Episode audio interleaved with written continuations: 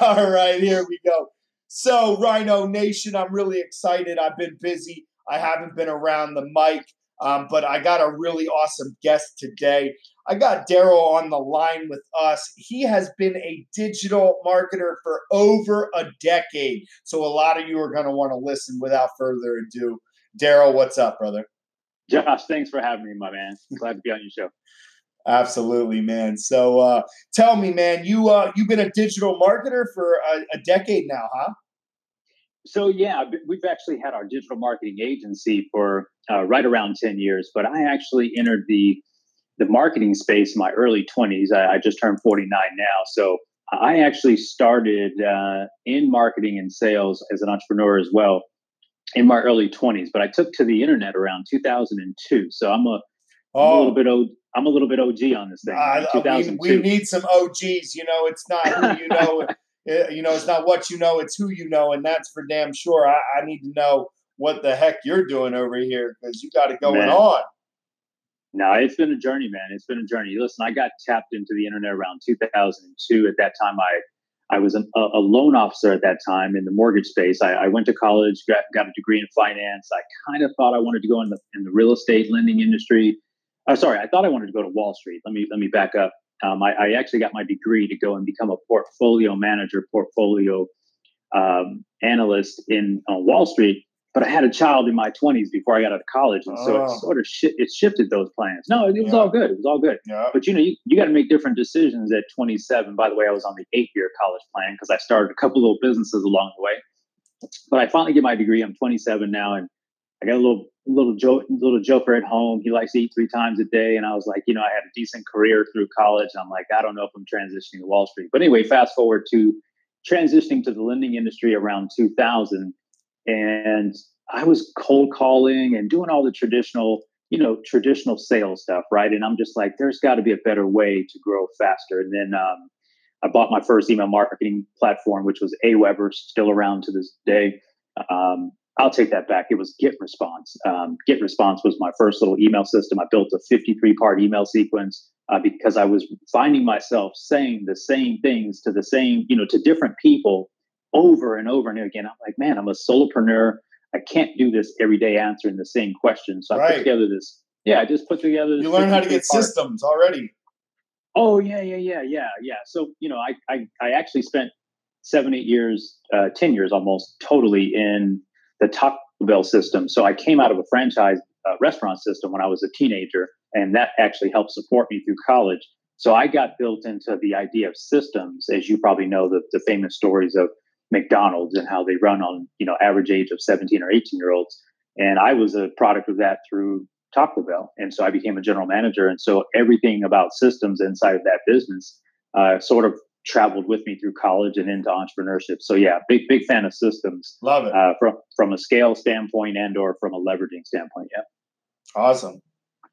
Yeah. So, so journey. Yeah. So so so uh, from uh, from the email early days, uh, direct response copywriting, built my first website, started building landing pages, got on social media 2006, which was on LinkedIn started my first YouTube channel 2007 uh, in the mortgage Oof. space. Yeah, so I mean, there's some OG then, OG numbers. Everybody, go ahead and recognize. yeah, yeah. You know, I had a, a, YouTube channel at one time. This was actually you guys are probably your audience probably uh, familiar with affiliate marketing to some degree. Yeah. Um, during 08, obviously revenues tanked. Uh, industry went sideways. Uh, I owned a mortgage company by this time uh, with with some partners uh, we decided to shut it down. And so I ended up dabbling in some affiliate marketing at the time, built uh, part of that YouTube channel, part of a new YouTube channel.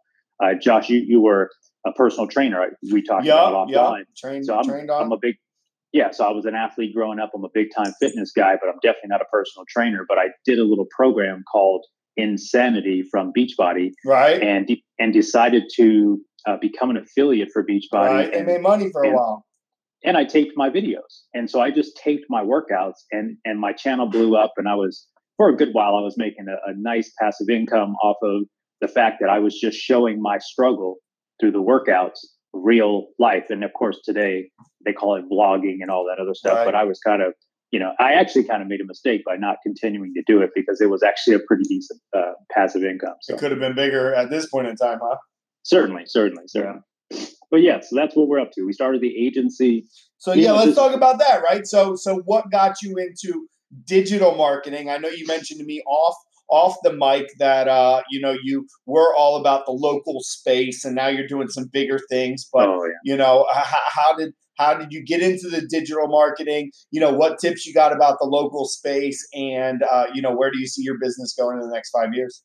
Yeah, so great question. So in 2008 and 9, when the market and the real estate lending industry was suffering here in Vegas, and we were sort of the epicenter of, or we were considered one of the epicenters of, of the worst areas in the country, uh, I'm still grinding through loans. We're still getting them done as hard as they were. And I was running across, I had a big uh, portfolio of business owners. And during that time, they're all telling me about, you know, they're still advertising in the phone book and, and radio and TV and how that stuff wasn't working.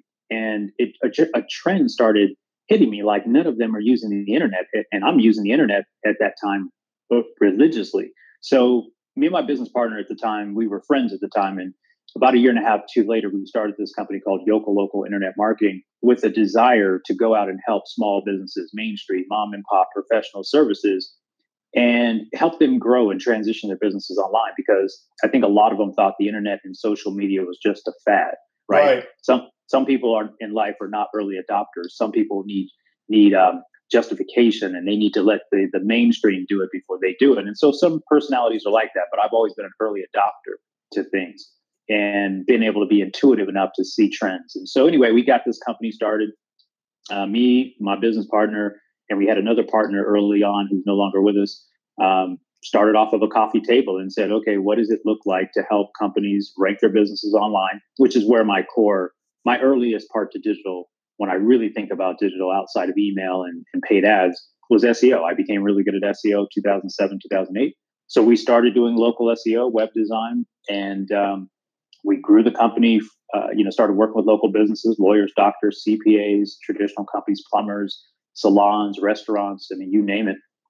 And we got to 2013 and, and saw the local SEO space changing a bit, yep. as you guys pro- as you and your crew probably know. Uh, Google's changing things, et cetera. And, and we don't own Google. We don't own any of these platforms that we help our clients market on, as you guys know um, we said, huh, and we helped grow some companies like from 500,000 to 2 million. Uh, we, I got more case studies than I could, I don't want to get into a long case study story, but we also found some problems with companies growing and breaking. And what I mean by that is when a company goes from 500 to a million in one year, they can probably do okay. When they go from 500 to a million and then another 800,000 next year, which we, I could think of a case study they started having operational problems. They right. started having people people problems, and, and, scale and scale became yeah, yeah, and scaling became a problem. We were getting fired not because we were doing, uh, but we were almost doing too good of a job. Right, we were we were we were losing res- revenue, and so it, it isn't that we turned our back on local businesses. We do have a model for local businesses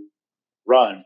Uh, but we said, okay, in the longevity of this of the team that we have and, and growing of our agency, how do we start to go after bigger targets, bigger clients. And so we ended up a few times in some relationships with some really big companies, uh, names that I won't mention here, but you guys have seen them on TV and you may be holding one of their devices in your hand and it is an Apple. Uh, so, so, I'll narrow it down that way. Um, and we didn't like it. We didn't like working with those big companies. To be honest, they put us in a box. They put us. They they, they were, we were more like digital virtual assistants to them. Right. Uh, uh we weren't able was. to yeah, we weren't able to execute strategy. We were just right. told what to do, and and we are like, man, this sucks. This sucks. I mean, right. pardon me, I, I, I, didn't mean to drop that little. Right. Um, it, it, just true. we realized, we yeah, we yeah, we realized that a few years that that wasn't the model either. So we said, okay, where's the the the upper small to mid level company, and where's that small local business that has a nationwide vision? So one of our best case studies is a a guy who was uh, running a um, an auto body shop of all things, an auto body shop, a collision repair company, and he had a vision to open in multiple states. And so he was unlike anybody we'd worked with. And he joined our system. We grew his company. He ended up making Inc. five Inc. five thousand top SMBs in the in the United States for his category. I don't remember exactly what number. I'd have to go back and look at the report. Uh, but literally, he came to us around the four million dollar mark, and he recently just sold his company. And he's still with us because he sold the company. We don't have the exact figure, but we believe it was north of 30 from the information we, re- we received. Um, And now he's gone to start his next venture. And he literally, even though he sold the company, we kind of partially got fired for three months until he launched his new venture. And he rehired us again. So that's been Love it. those are the those are the kind of SMBs and the local businesses that we still like to look for and work Right. with. But but we are working with a little bit larger companies that have a little bit more national scope today.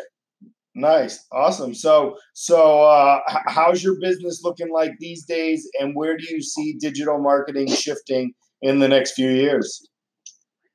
So our company today, we actually we've just hired our 10th full-time employee. Uh, we have And you're talking, Well, you're talking, you're talking on land. You know, American employees here. Not, not only that, we're talking in Las Vegas. We have a belief that we, so right now we've pivoted from. I mean, we, we believe in outsourcing. We believe in the talent around the world. We we, we have talent in uh, the Philippines. We have talent in India. Um, we have talent in Australia. However, Good for you. we we've decided to be careful because while it's it's a good cost savings, Right. um, you you lack some control. you risk in- things. Yes, Yeah. I know. I've seen it. So so we're, we've decided to to really build the in-house corporate teams. Beautiful. When you come work for our com- company company today, you have to you have to be available to work in Las Vegas. It isn't that we don't believe in virtual work; we do, uh, but we're building our corporate team. So we just hired our tenth person. Uh, starts on Monday. Who's going to lead our paid ads division? We're getting really aggressive about paid media. Um, and where do we go in the future? So we're a HubSpot agency, which means we have partnered with HubSpot, which is the big marketing automation and uh, service platform. We uh, tied to them about three years ago as a core technology platform because we were finding ourselves learning everybody's platforms and everybody's technology, and everybody came to us with a different tech mix. And it became tough trying to scale the business because I had to keep hiring talent who knew that tech, or I had to get my talent who was there to stop what they were doing and learn the tech. So we said, listen, we're going to make a strategic decision. Who is it going to be? We tried three or four other companies and we landed on HubSpot. Uh, though HubSpot was the most pricey, um, we have never been more happy with our partnership with HubSpot, and it's been fantastic. So going forward, we're going to continue to uh, evolve as things do. Our clients typically rely on us to lead the thinking around digital. So our best clients don't want to think about it, to be honest. you probably know that.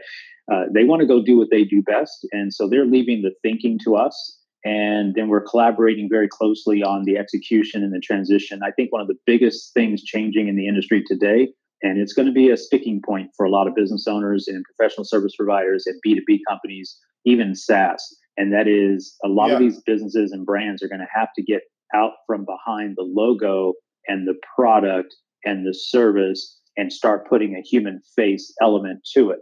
And so what we're seeing is we're we're starting to invest in podcasting. Josh, that's how we met, of course. Right. Uh, Podcast. We're we're we're starting to tell business owners and professionals and entrepreneurs that look, take your expertise and stop just sharing it one on one with your prospects who come in your store or your medical practice or your CPA firm but you're going to have to start getting your expertise out of your head and on a microphone or in front of a camera because that's going to be the level of auth- authenticity that's going to be able to attract people to you. We we find that, and Josh, I know your crew is heavy in the local lead gen space. At the end of the day, the uh, pages that we rank on Google can only go so far in certain regards Right. because you know so it's just like so we're working closely with the business owners and the leaders of the company the the, uh, the marketing team so we're really encouraging the transition of uh, FaceTime in terms of the marketing that ties back into the SEO, the core messaging, the copywriting, the, the conversion path, etc. So that's a big challenge for us. Uh, we're working through that and, and trying to be ahead of the curve there. So even with our local businesses, a lot of our attorneys and doctors were like, look, choose podcast or video, but you're going to have to make the investment one or the other. Nice. Nice. Awesome. Yeah. So you do a podcast. Let's talk about your podcast real quick. Introduce your Sure. podcast and let them know what's up. Yeah, thanks for that. I really appreciate it. Um, so for the last 20 some odd years, uh, since my early 20s, so it's probably 27 years, I early, early on went to a Tony Robbins uh, event, got exposed to his book, Personal Power, Awaken the Giant Within. And in my upbringing, we grew up, uh, it, it- you know, I don't know if your audience is it spiritually based or whatever, but I grew up in a, in a, in a religious family. And, and so that was always there. But when you run off as an entrepreneur, it, it's funny how the circle of uh, understanding changes. Like for me, I was the first entrepreneur in my family, and I didn't have entrepreneurial friends. So I found myself struggling to find people that could understand what I was going through, and I'm sure your audience can understand that. So for the years, uh, I've spent my time mostly if I'm driving to appointments, or back then, of course, before the internet, everything was on the ground. Uh, I just found myself gravitating to personal development, tapes, CDs, reading tons of books. And so recently I've launched, uh, started to want to share the things, the insights I've learned along my 30 year journey. And so I launched a podcast called the Mind Shift Podcast. And it really examines, uh, first of all, it's mostly an interview podcast, at least right now, it's a mostly interview podcast where I interview people that I've learned over my 30 years of entrepreneurship, marketing, leadership, and sales. And I bring them on the show, and we generally examine two paths in life that most of us take, whether you're in any of those genres or not. And that is the path from inspiration to realization. And what does it take to take an idea and make it reality? You know, for me, I was 40 some odd pounds overweight and I've been struggling and I've been going a little bit through depression. Uh, again, as I mentioned in 2008, market crash, we had to shut our company down and you know, I put on a bunch of weight and this and that, went through divorce and bankruptcy. And so, what do you do when you put an idea together and it works? What does it take to go from idea to inspiration? And then, what do you do when life knocks you down and you have to pivot and you have to come from a point of breakdown to breakthrough? So, those are the two main paradigms that we spend time on the show. Uh, we just got the show launched. We just did our 10th or 11th episode. I think 11 is coming up. And then I'm going to te- uh, start a teaching module uh, called Mindshift Mondays, which is going to be uh, a Facebook and Instagram live that will then also be repurposed to uh, part of uh, the podcast as well. So, really exciting project. As with anything, it's one of the it, it, I'm using the same kind of principles of inspiration and realization. So I got inspired by the idea. I actually shelved it for about a year or two, and I was at a seminar with Brendon Burchard in March, and he literally called me out on it. So I was like, okay. So I, lo- I put the landing page up that night. Uh, lost launched the show recently, and uh, you know, now I'm just grinding through the daily core disciplines to to grow the show, and then one day I guess to look like an overnight success. right, right, right, right. Absolutely. I mean, that's really exciting, and I know that the listeners that listen to my podcast are definitely going to be interested in following your journey um, because you've got age on us, brother, and we appreciate your wisdom. I appreciate that. Yeah, I've got a lot of lessons, a lot of uh, listen, it hasn't been pretty. And I think right. that's the message. it, it isn't pretty. Uh, when you're chasing your goals, when you're chasing your dreams. Uh, I, I, played sports growing up, and I'm not sure if, if, this resonates, but I'm sure it does. Everyone sees you in your glory. Like you can gloss by my Facebook page and see 27,000 fans or whatever the number is, 20,000 on Twitter and whatever. You can see the motivational quotes and you can listen to the show. But at the end of the day, I fail daily. And not only that, I welcome it. Like I feel like failure. Uh, one of my core messages is failure isn't your identity; it's an outcome. And so we've all gone through our challenges. We've all, I mean, some of us have battled things that that others haven't. But in all of our journeys, we're going to face adversity and have to uh, overcome obstacles. And the challenge that I find with a lot of my journey with people that have struggled when they face those journeys is they associate themselves with the outcome as their identity.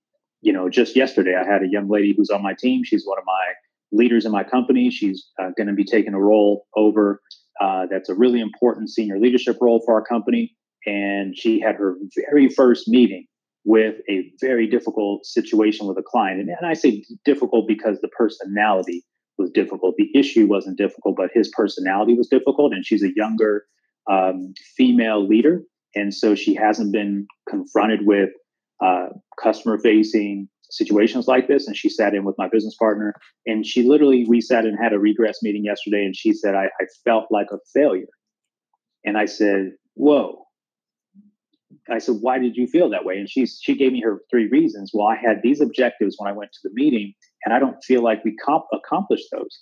And I said, well, that's the truth of the matter. You had three objectives that you wanted to accomplish, and you left the meeting feeling like those three objectives didn't get accomplished, that outcome is what the truth is. But you're not the outcome. So when I talked to her about that, she felt lifted.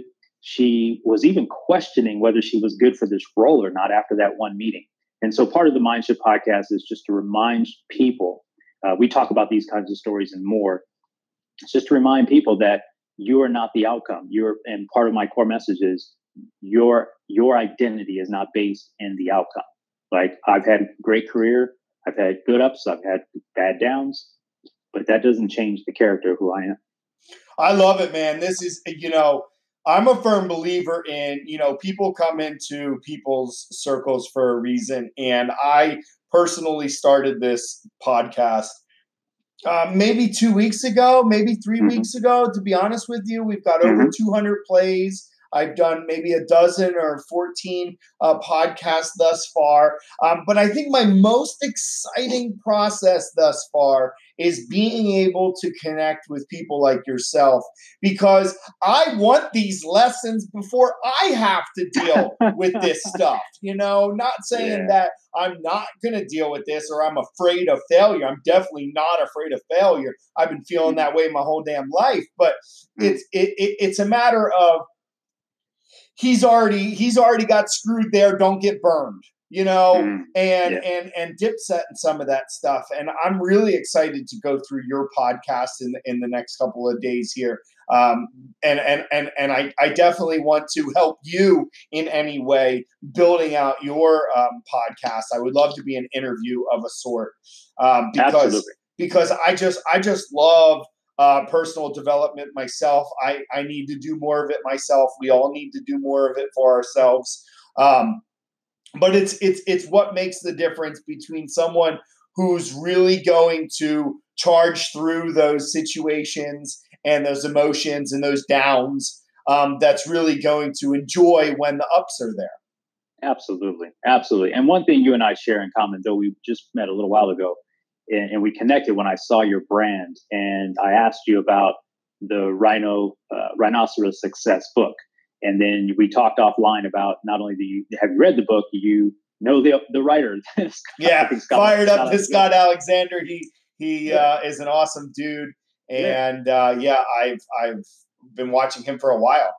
Yeah, so it's interesting how, like you said, the world brings people together because the person who introduced that book to me was my early, early sales mentor in the mortgage industry. His name is Shane Watson.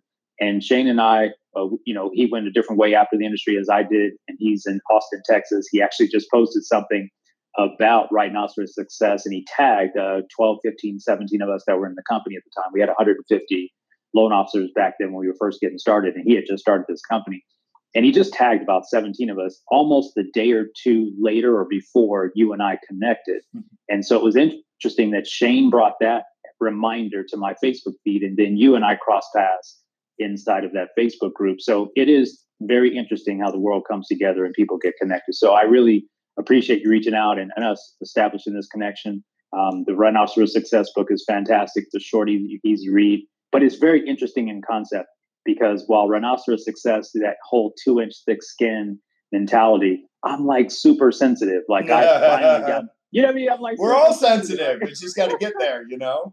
Yeah, but it takes time. You right. have to keep building the muscle. So, right, right, Josh, right. it's been a it's been a pleasure. Absolutely, we're definitely going to do this again.